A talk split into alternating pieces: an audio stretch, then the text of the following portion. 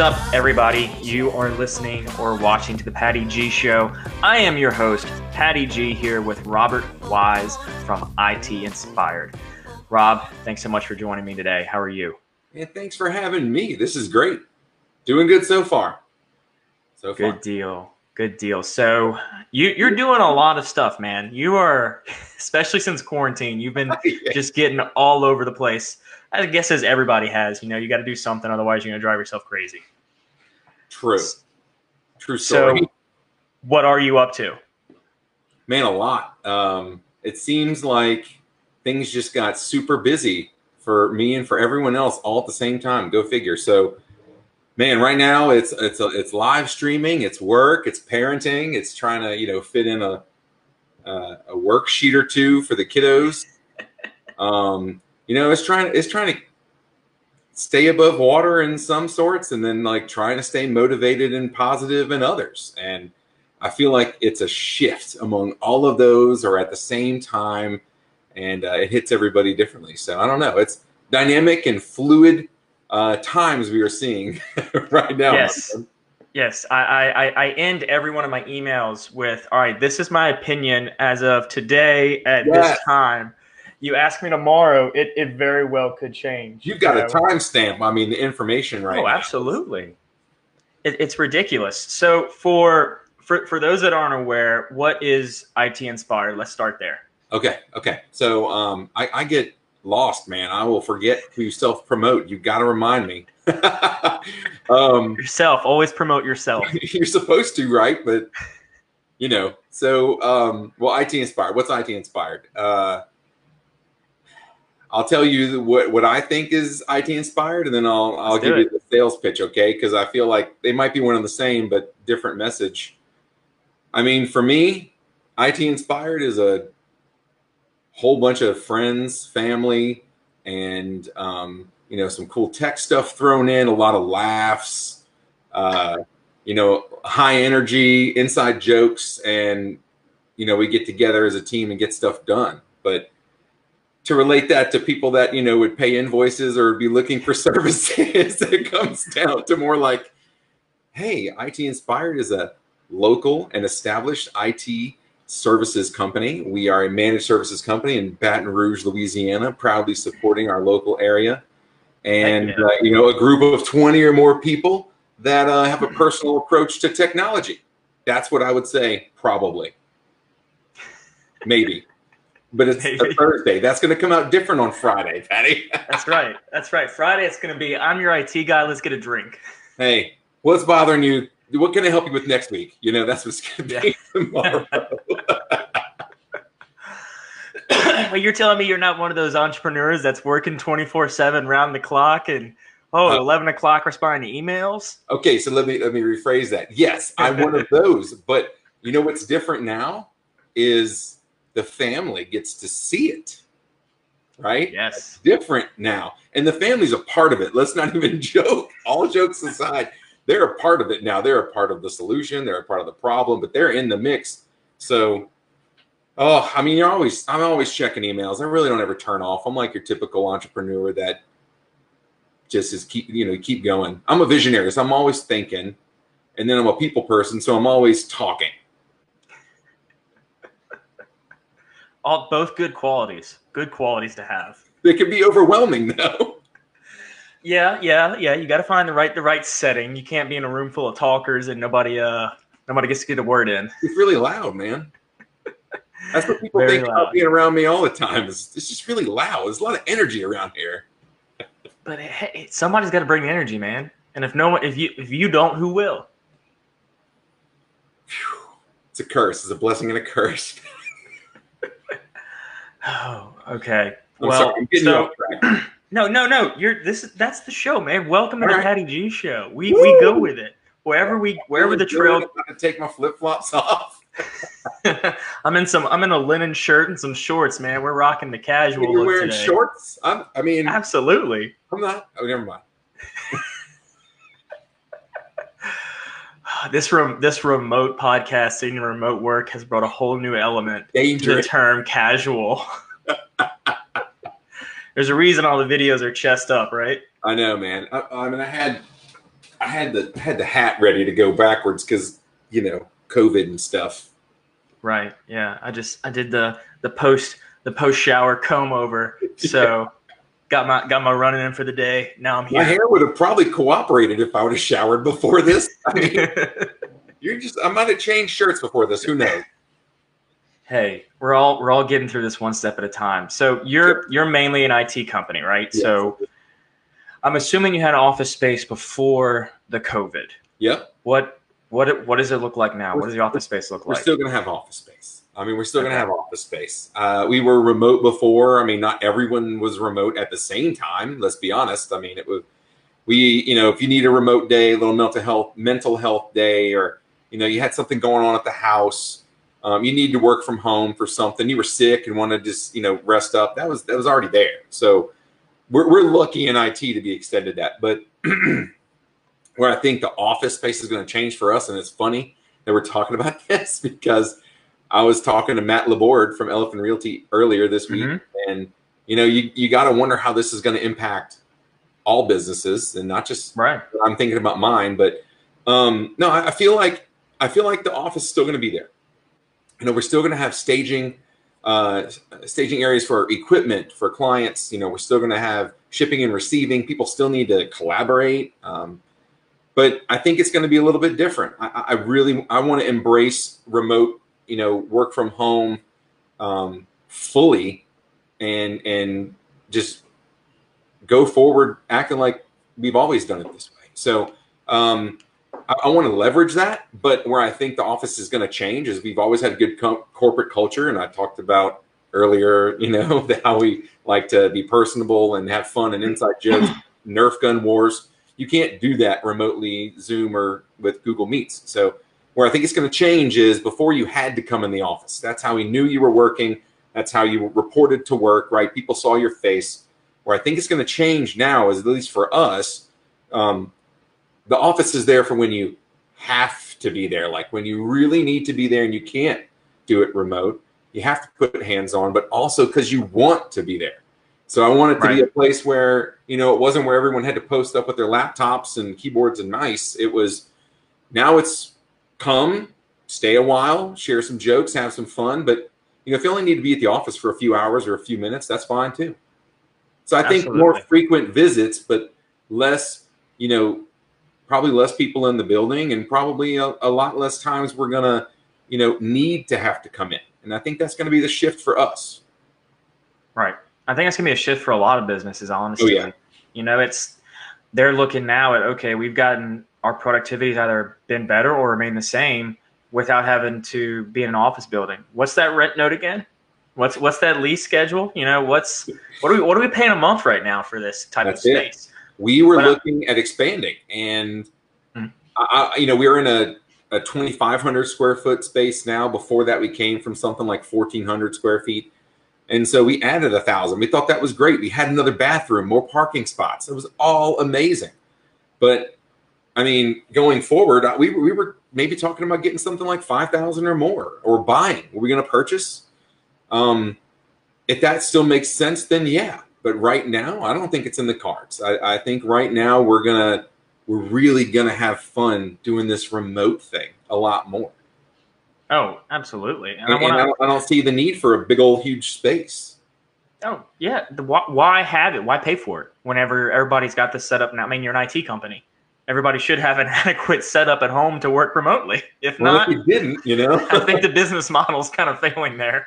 Like, I felt the pinch. I mean, I can work from home and bring my laptop anywhere, but it wasn't set up to stream, or it wasn't set up to be really efficient. That first week to 10 days, I was on a stool with no back at the bar of my counter, you know, and trying to make that work with kids around, and that didn't work. So, I mean, even now I don't have a permanent desk, although for the longest time I was trying to push my home office away because I felt like I couldn't get my personal space. I couldn't remove. Didn't we just start this out talking about, you know, are you the serial entrepreneur and you can't turn it off? It was starting to get toxic and invade my personal space in life, making relationships harder. So I pushed it away for the last 2 years and was successful. Now I'm bringing it all back. I got more stuff than I had before. I mean, what? And now I'm streaming. I got 3 different webcams and a halo. I never had this stuff before. So I was feeling the pinch. I'm still on a folding table.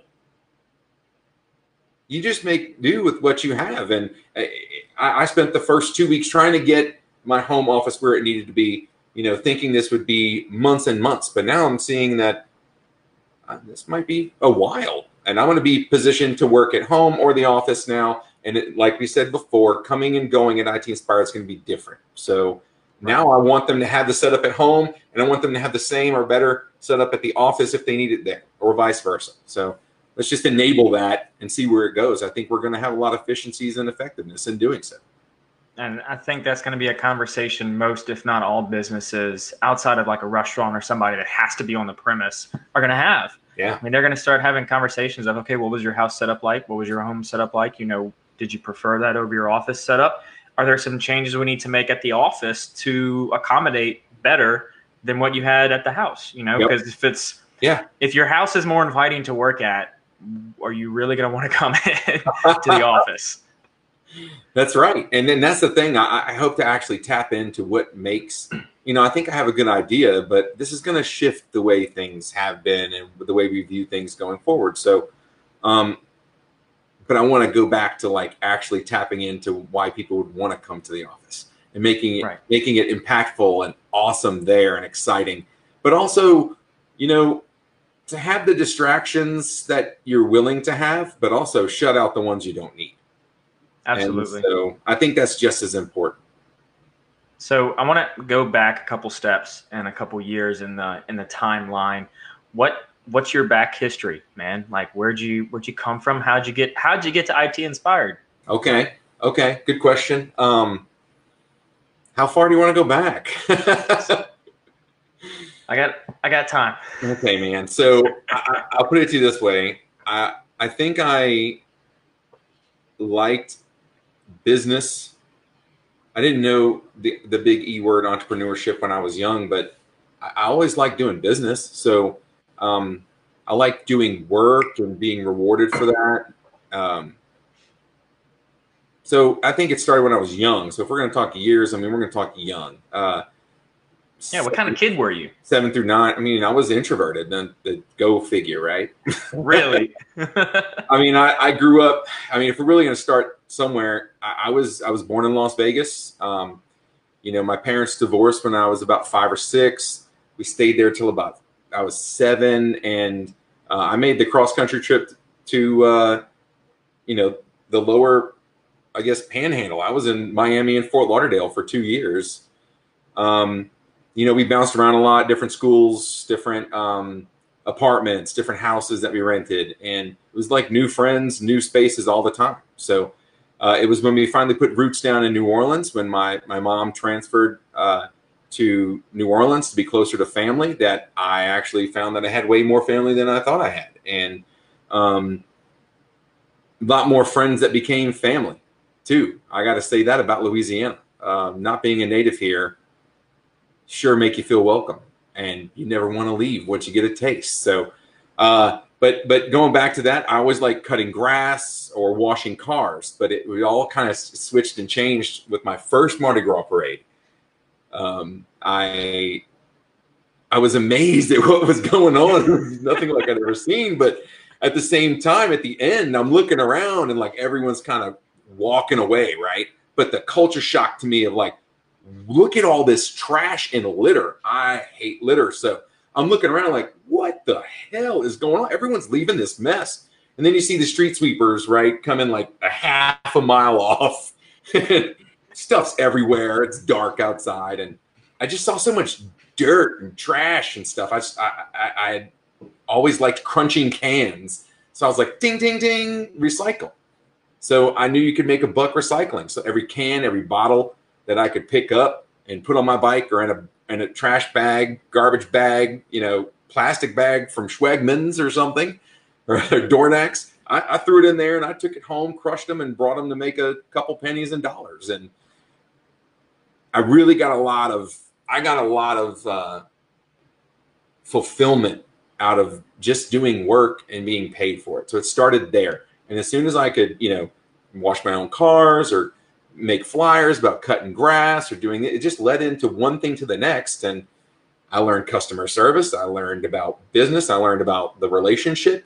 And I just kept saying yes instead of saying no. So transfer that to, you know, going to LSU. I'm fast forwarding, like this is 100 times fast forward, but I make my way to LSU and I'm there and I decide to like, oh, I had this idea for one of my pets. I'm going to create an invention. So I created a little, what I called tree gym for my birds at the time so they could play on and rest on, and started selling that and made a website for it. And I was like doing stuff on the side, but to officially answer your question with a huge run-on sentence, I got my start out of LSU. I got a job where I was going to be an IT company. I was going to be with an IT company in New Orleans, and I didn't know much about it, but I had a degree. I immediately showed up and saw that all the folks that didn't have degrees but had gotten real life vocational tech and training, they were further ahead than me. And what did I just get myself into the last 5 years? So that job was kind of funny because after about a month, my paycheck started bouncing. That sounds kind of weird, but I would get a paycheck and it was real. I would go to the bank and they wouldn't cash it. And they would say, you know, insufficient funds. And I didn't know what that meant. So my first job out of college wasn't that great. The leadership wasn't great. The organization wasn't great, but it taught me a lot. And so I spent about 3 to 6 months trying to figure out my next move, got a student worker job at a state agency through a friend of mine that I was an LSU cheerleader with. It just goes crazy from there. So wait, pause. Wait, you were an LSU cheerleader. Yeah. Dude, okay, that's awesome. I see it in the background. I see the yep. My first megaphone.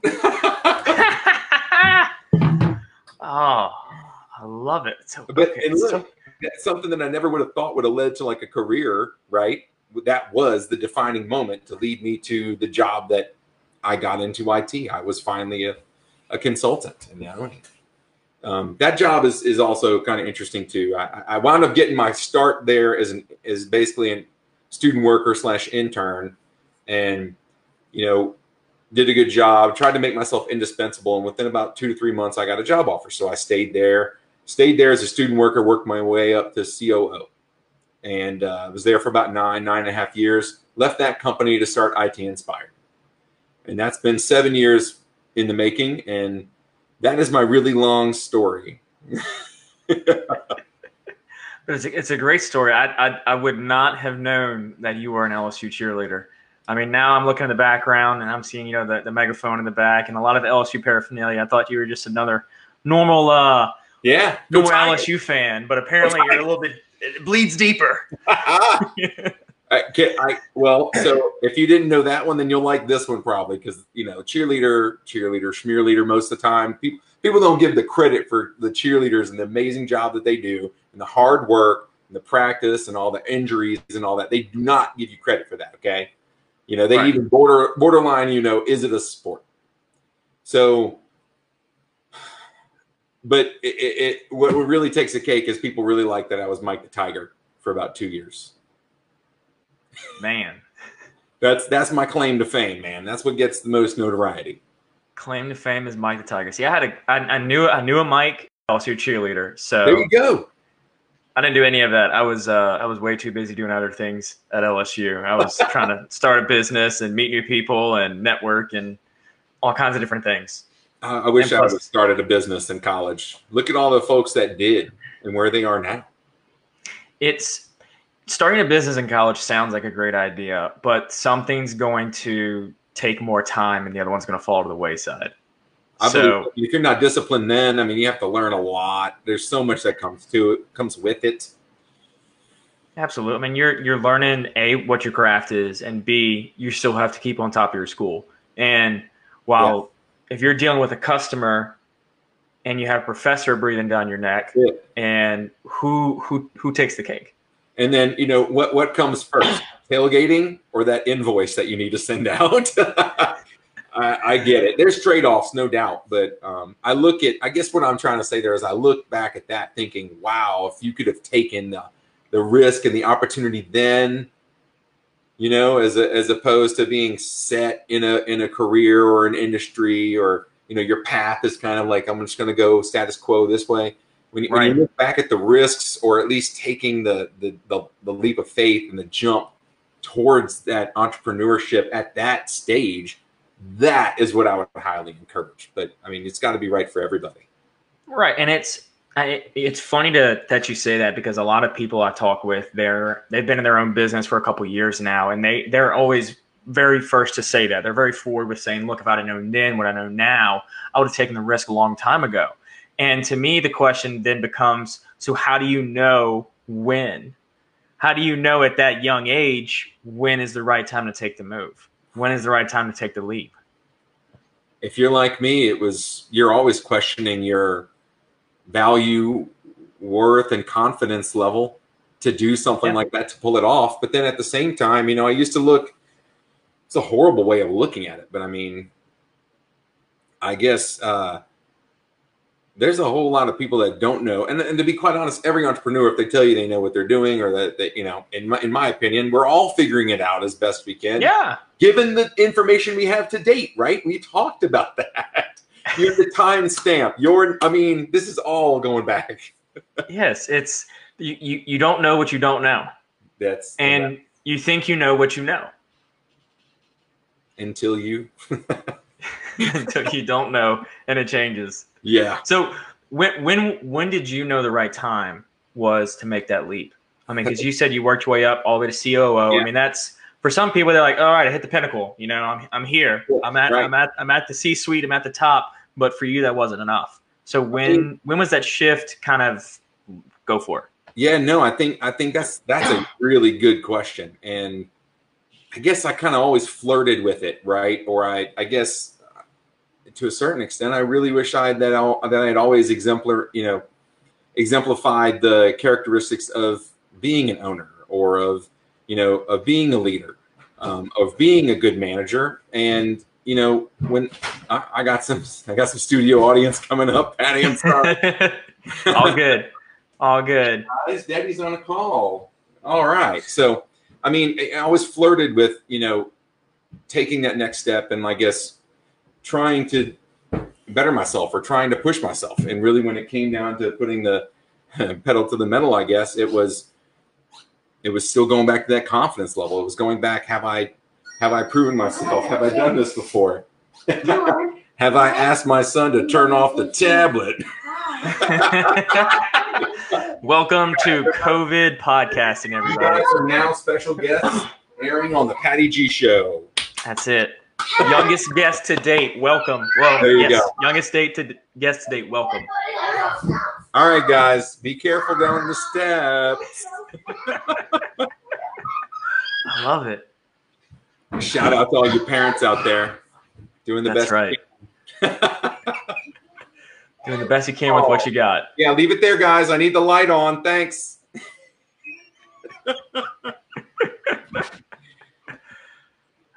Yeah. Hey, you got it. Right? Right. Right. That was... I mean, look, going back on that, you have to, I mean, I flirted with it. I tried to do the best I could in those shoes, put myself in that spot, and test my comfort zones. Really, when it came down to it, the question was, if they can do it, can I do it? Raw, you know, as straight as I can tell you, it came down to, do I think I can do it better than that next person? Do I think I have a differentiating factor between what I can produce, what I bring to the table? And if that wasn't there before, well, if I bring it to the table, then can I be successful just bringing that to the table for myself? So I think it comes down to, do you think you can do it too? I think that's it. And then, you know, maybe you're questioning, is this the right time? Or do I have the right people? Do I need a plan? Do I have the money? You know, when are you ever going to have those things lined up? Because I have not to date had that lined up in the way that I needed it to, in the most optimal fashion. You always make do with what you have and make the best of it, as if your kids are coming upstairs in a live show. that's it. You make the best of it and you roll with it. And that's, I mean, that's what an entrepreneur does. You plan as best you can. You factor out and you limit the risks as best as you can. But at the same time, stuff's going to happen. You don't know what's going to happen. You can plan for what you anticipate will happen, but sometimes what we anticipate will happen never truly happens, or it happens in a way we didn't predict it. Yeah. And then it's when you're in the grind and you're in the mud of everything, it's how do you respond to it? And how do you move forward past the obstacles? And look, we're seeing that right now. Yeah. I mean, never been more true than that, than right now. Absolutely. It's the businesses that were, I mean, I can't even say prepared because nobody can prepare for this. No, I mean, you can't prepare. I'm creating a training plan, a strategy, and I'm sorry, the camera over here is freaking out. But no, I mean, I just a few days ago I created a PPE training video that didn't exist, and I'm not even qualified to train anybody. But I know that at least for the knowledge that I have and for the resources at the time, with the information available, I'm going to give my people what they need to be successful or safe. So, I mean, you're going to do that. And that turned into creating a document, make a video, get them all to sign it. I mean, you're going to take on the roles and the responsibilities necessary to do what it takes. And again, do you think you can do that better than someone else that's already doing it? Go ahead and be an entrepreneur then. Do it. Jump off in the deep end, feet first.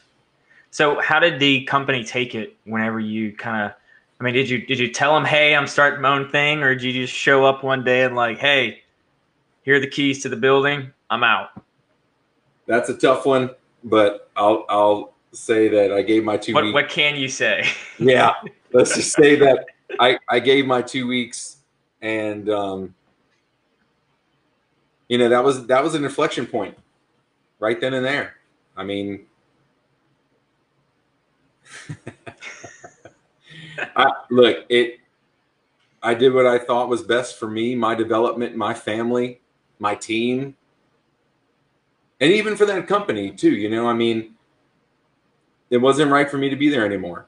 Things started to get a little toxic. Things started to get where they weren't like they were the 8 or 9 years before that. So, and I think when I was in some webinar this week and we were talking about something similar, but when you know it's time as a business owner or entrepreneur or manager to where that person that's on your team doesn't need to be there anymore and is no longer of value, or, it becomes toxic, the relationship isn't good, they're no longer productive or whatever. When you start making up those, I think what it was called was something about something contracts, like personal contracts. When you make a personal contract in your brain, you're taking all the information in there, but those things aren't necessarily a real written contract. They might have been something that you've made up yourself. And sometimes when you get to that point, and those unspoken contracts that you've made up here don't quite match with what the horizon looks like, gets a little weird, gets a little awkward, and it's not good for anybody. So as like an entrepreneur or manager, when you know that someone needs to go and it's their time, you're doing yourself a favor, but you're doing them a favor too, because they might not have left that situation had you not acted on it, right? They might have stayed in that spot that entire time, been unhappy, disengaged, and they're still there. Well, is that really who you want working for you? Are you going to pay for that? Right. Would you pay for that with your own money? No. And then I think on the flip side, you as an employee, because I've been on both sides and I think you have to. I think as a manager, as an entrepreneur, as an employee, you need to know where everyone's at and have visited or flirted in those areas and arenas prior to get a good mindset on what it takes to take the next step, but also to have empathy and compassion for the people that are there doing it. So what I'm trying to say is, as an employee too, when you know that the company's not treating you right, when you know that things are getting toxic and you shouldn't be there, your energies are being depleted, your energy level, your bucket is being drained. When it gets bad, take the next step. You're not doing anyone a favor being on a team where you're toxic or spreading negativity, because that spreads like a virus. We're seeing that. And so as soon as you should act on it too, and challenge yourself to always take the next step that's best for you, for your self-development, for your next path or career. And I think you need to step outside those comfort zones on both sides, you know, all the way from the entrepreneur down to, you know, the intern. You're going to need to challenge that to really know where you fit. Right. Does that make sense? Did that get like too soapboxy or something? Excuse me. No, that was spot on. You, unless you know yourself, you can't help other people. Oh, 100%. Right. 100%. Yeah. Yeah. Thank you. I mean, if I'm in a position that I'm working in the job and I'm just there just because it's putting food on my table, you know, and it's not something that really gets me up in the morning. I mean, you get up and you can tell from both sides, whether you can tell that internally yourself or your employer can tell that if you're working for somebody. If you're showing up, you know, always late, or you're showing up and it's just, you don't look thrilled to be there, as a manager, you got to say, hey, what's going on? Yeah. Is it something in your life personal? Like, do you need, can we give you some paid off time to figure out what's going on at your home? Or is it the work environment? Are you not happy here? Are you not satisfied with what you're doing? Can we put you on different projects? Can we shift you around? What can we do to make you happy? Because ultimately, if your employees aren't happy, you're going nowhere. I mean, your ship now has a hole in it that you're not aware of, and over time, it's going to fill up with water. Yeah, either. Yeah, water's rising. No one's helping you bail the water out. The bilge pump is not working. And no one told you. No one told you that the fuse is blown, and you're just slowly but surely sinking. You're up there in the crow's nest, like, man, the waves are high. Is it high tide? Waves are high. Waves are coming up. Man, is this the Bering Sea? And I'm in deadliest pitch. No, the ship's going down, dude. Captain, you know, and if you're not one with your crew or your mates, you know. Your second in command, I don't know. Communication, engagement, you know, your purpose, your passion. Hopefully that's aligned in your career. If not, and look, we also need, we need to go back, because some people can't, you know, change jobs. So, some people need to draft, you know, that I'm saying, you know, if you don't like it, go change it. It's not that easy. It's not that easy. Single mothers don't have that luxury. There's, you know, some caregivers that don't have that option, and it might take a complete industry or, you know, shift, workforce development to even get you there with new training. Some people don't have that luxury, but the idea there is to say, strive for it, fight for it, go find it if you can, because it will exist. It'll be there somewhere, or there'll be a stepping stone along the way to get you there. And if not, ask for help. If not, network. If not, ask me. And, you know, so just that's where that's coming from. But we know the reality is that not everyone has those resources or abilities to do that. Yeah, it's not everybody can uproot their life and move off to a different job for a dozen different reasons. I mean, it's not that simple to make that shift. But the first step is reaching out. Yes. The first step is knowing that you need to ask for help in a way that you may not even know that person could help you. And acknowledging your situation, being aware of your situation, right? Right. Being able to know what your status is, because if you can't help yourself, you can't help anyone else. Knowing your situation, awareness of what you're going on, the mindfulness of where you're at, how you're thinking, what the stress levels are, that can help guide you to the next right step. But it's going to have to be step after step after step. I mean, don't expect to just leapfrog into a brand new career, life, and lifestyle. It doesn't really happen like that. Yeah, so it's patience is your biggest friend when it comes to something like that. Having the patience. Worst enemy for those who aren't patient like me. And I think that's, especially in young entrepreneurs, I see it. A lot of them, they want to go from startup to, you know, selling for 7-8 figures overnight. And it's that doesn't happen. That's not the norm. The norm is you're in there 24/7 for years before something happens. Sure. I mean, you develop the network, the friends, the support system, you know, and all those soft skills and things you pick up along the way. I mean, you're absorbing, you might not realize that, you might not be conscious of that, but you're absorbing that the entire time. And that's why when you timestamp, you know, Patty G from 2.5 years ago to Patty G today, from Patty G a week and a half ago. You're different people with different experiences and knowledge and data points. So all that can influence a decision or behavior, and knowing where you're at then, though, is the key. Yeah, knowing where you are now and what you're learning now is, you know, don't – I always tend to overanalyze situations I find myself in. And I'll be like, oh, gosh, is this – like, and I always go for the worst part. You know, you always go on the dark side, you know, but eventually you come around to the bright side, hopefully, you know. Yeah. And it's – I sit there and I look at the situation, like, all right, what is happening? Okay, all right, that didn't look so good. But wait a minute, no, it didn't. Held on. That actually didn't turn out as bad as I thought it was. Then I find myself into a similar situation again. All right, let me try this because it worked well the first time, but let me tweak the stuff that was bad. And then that's that learning and developing to where you get to the point of you're now doing stuff subconsciously that you're not even aware of, but you can look back and you can see those steps. You can see those, you know, those pebbles along the way of how you got to where you are. And that goes back to that self-awareness and just, okay, where am I at now? Where am I going to go forward from here? Well, so, look for me, you know, early entrepreneur stage, the way we started out, like, you know, even if I was washing cars, and that's where, you know, a lot of this started. I was washing my mom's car, and the neighbor says, hey, will you wash mine? Well, yeah, you'll pay me? Sure.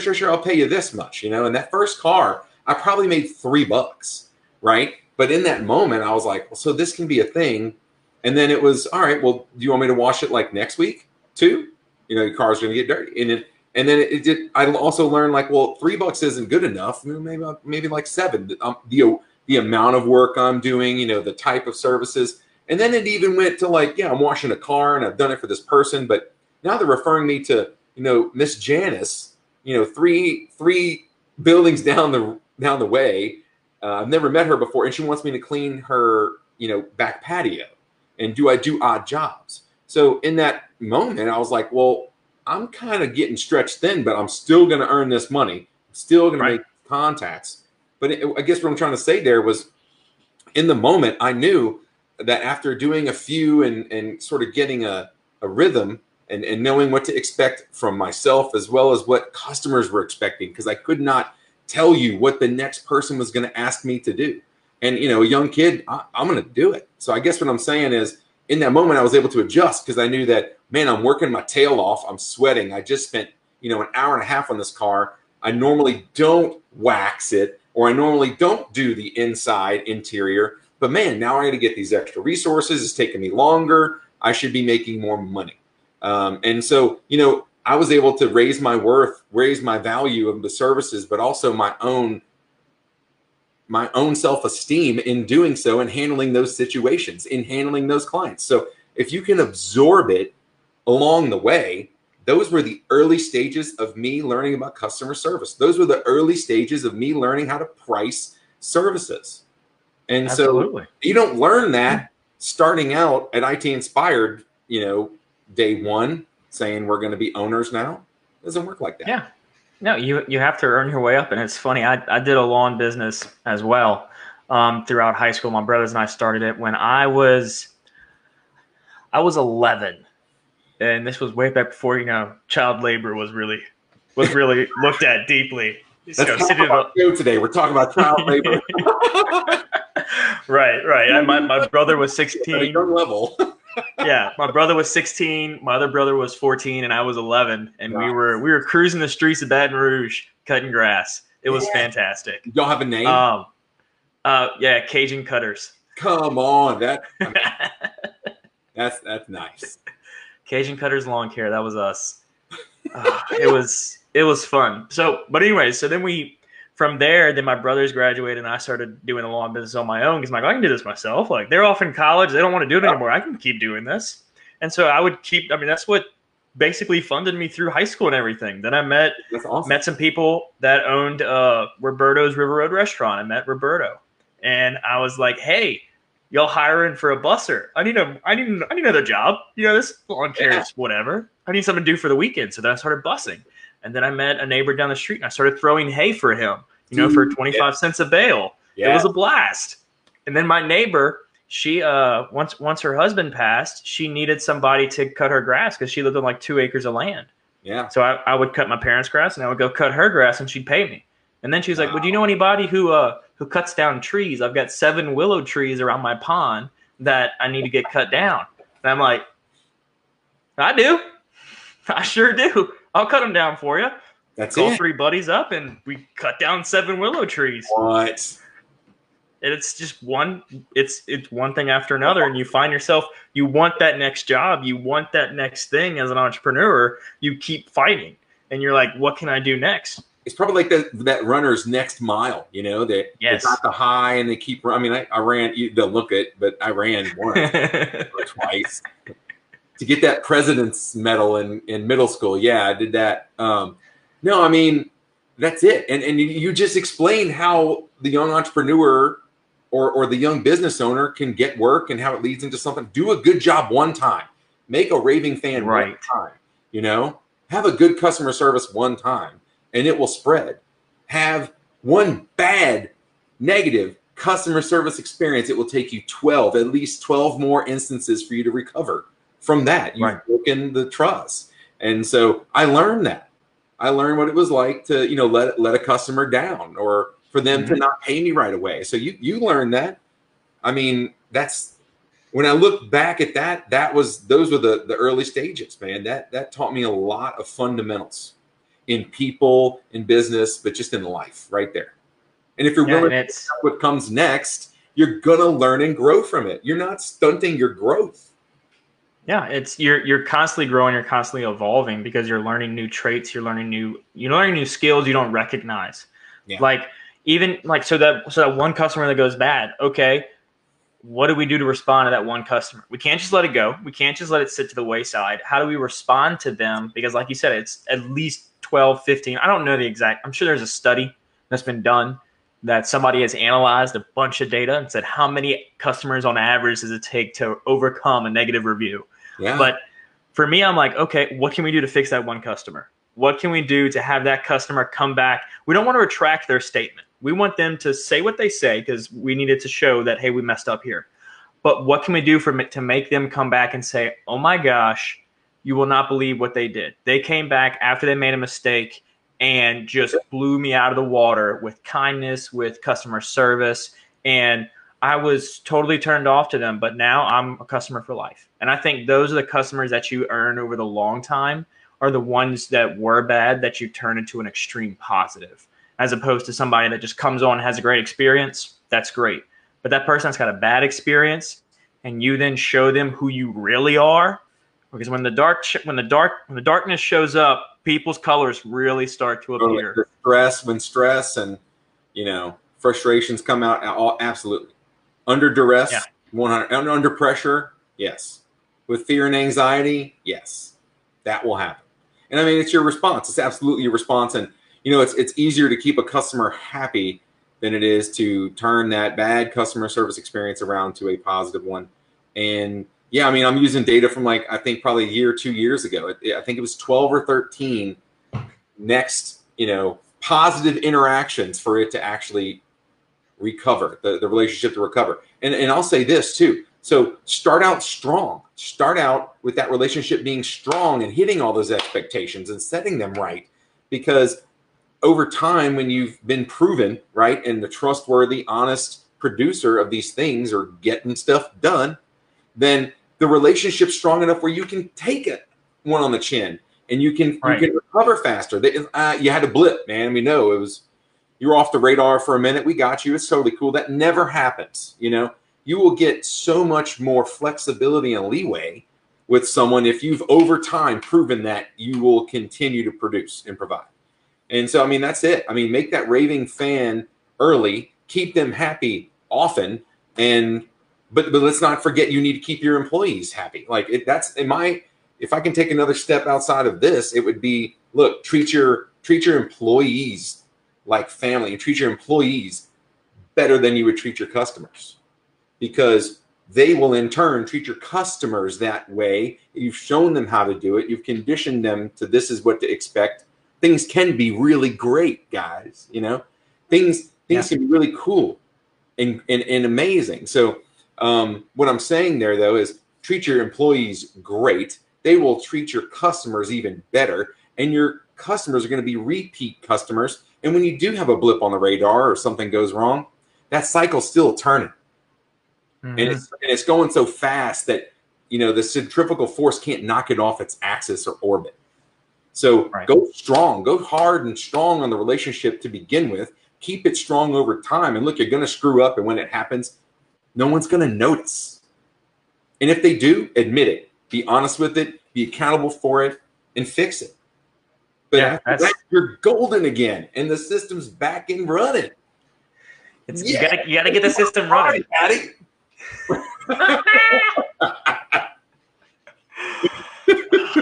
Yeah, and that's you said it best. I mean, that's if businesses that don't acknowledge their failures are the ones that end up sinking.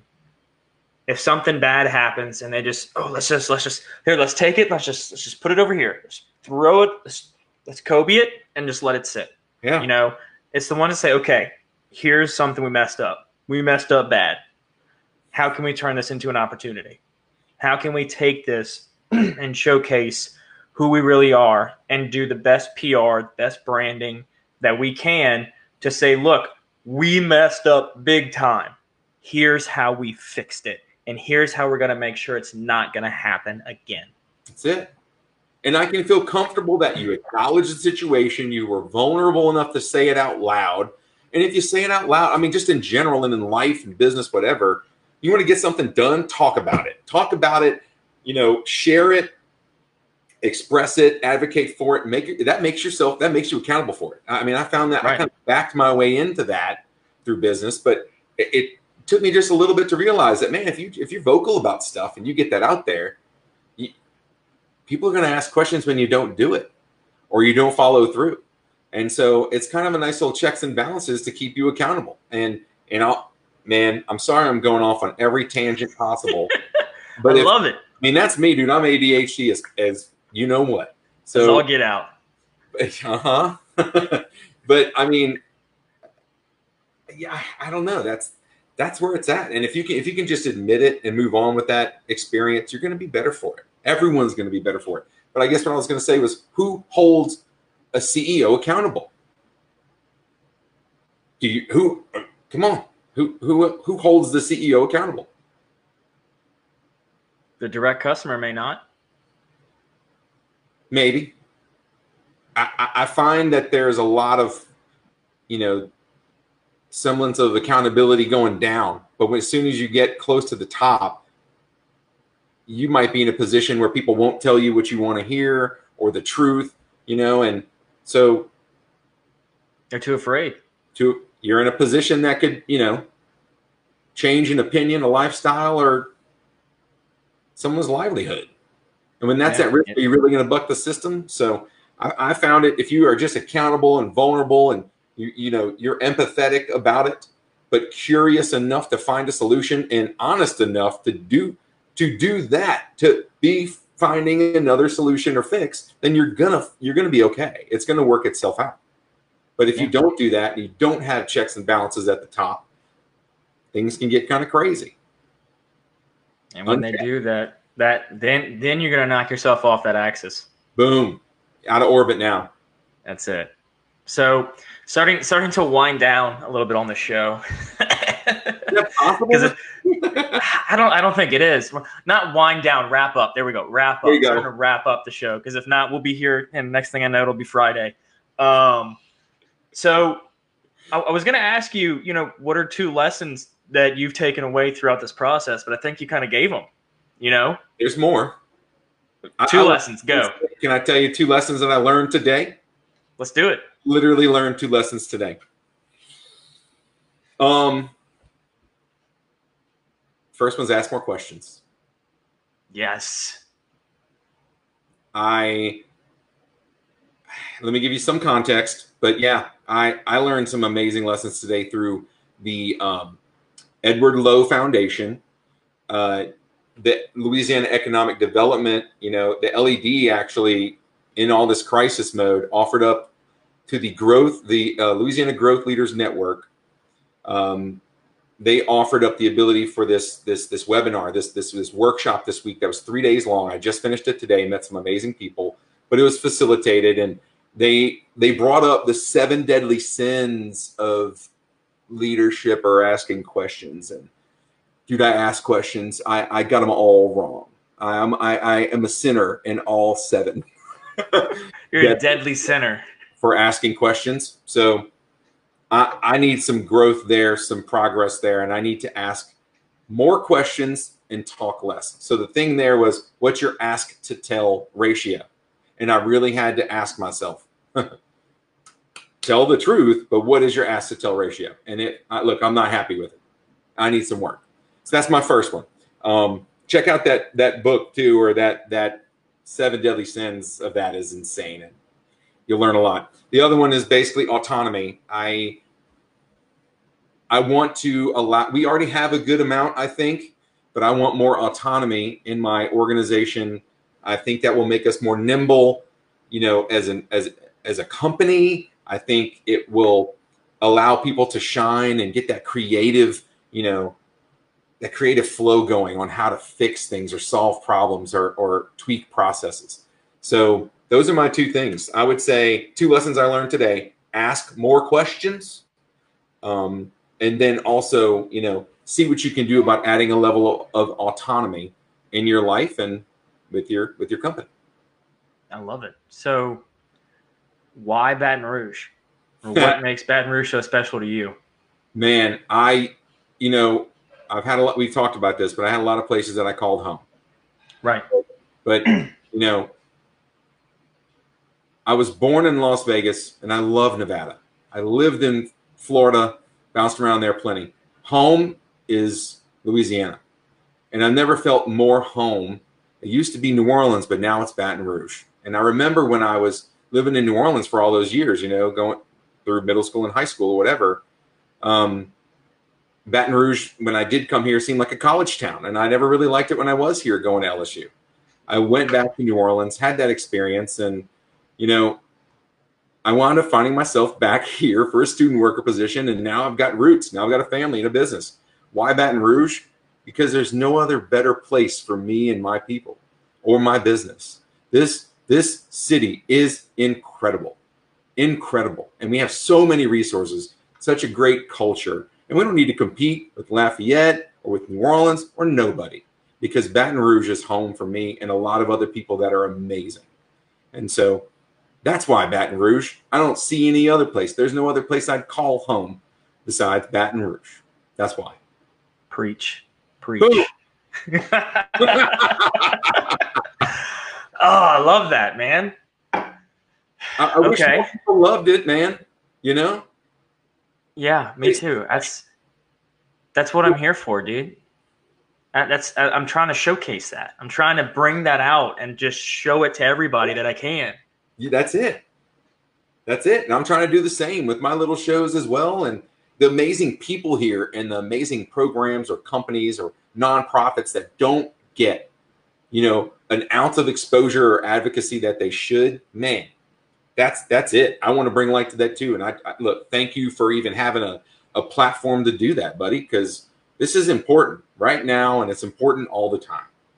Thank you. Absolutely. It's going to continue to be important, especially with the next steps.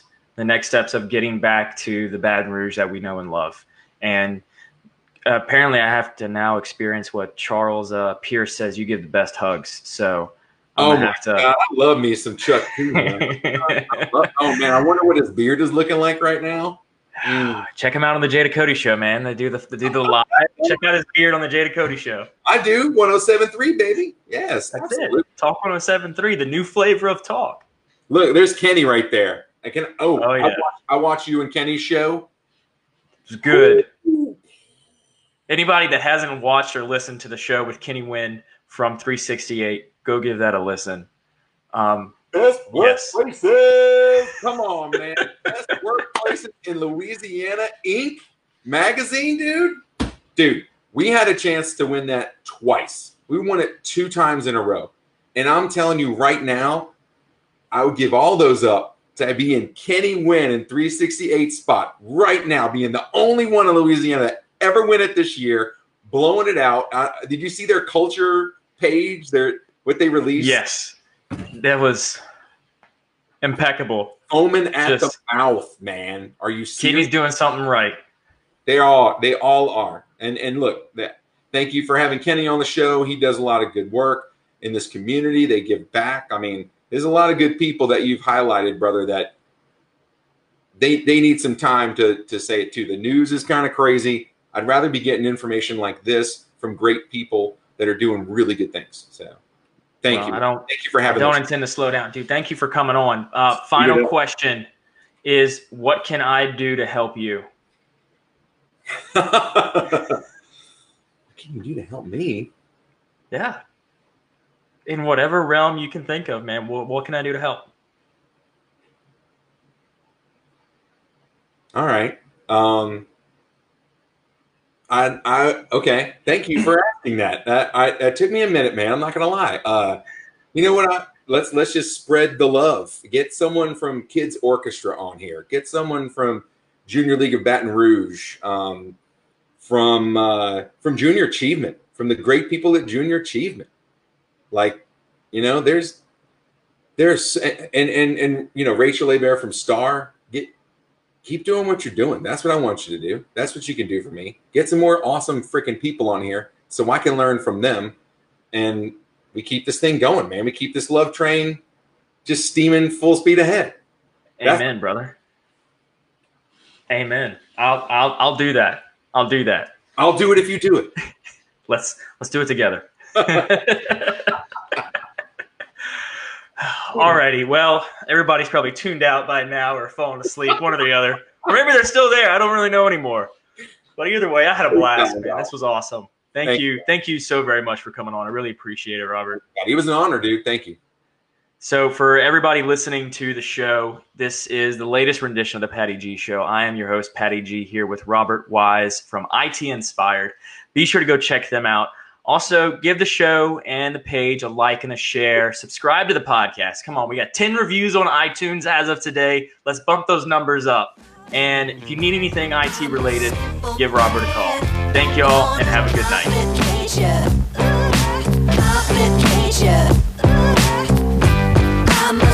night.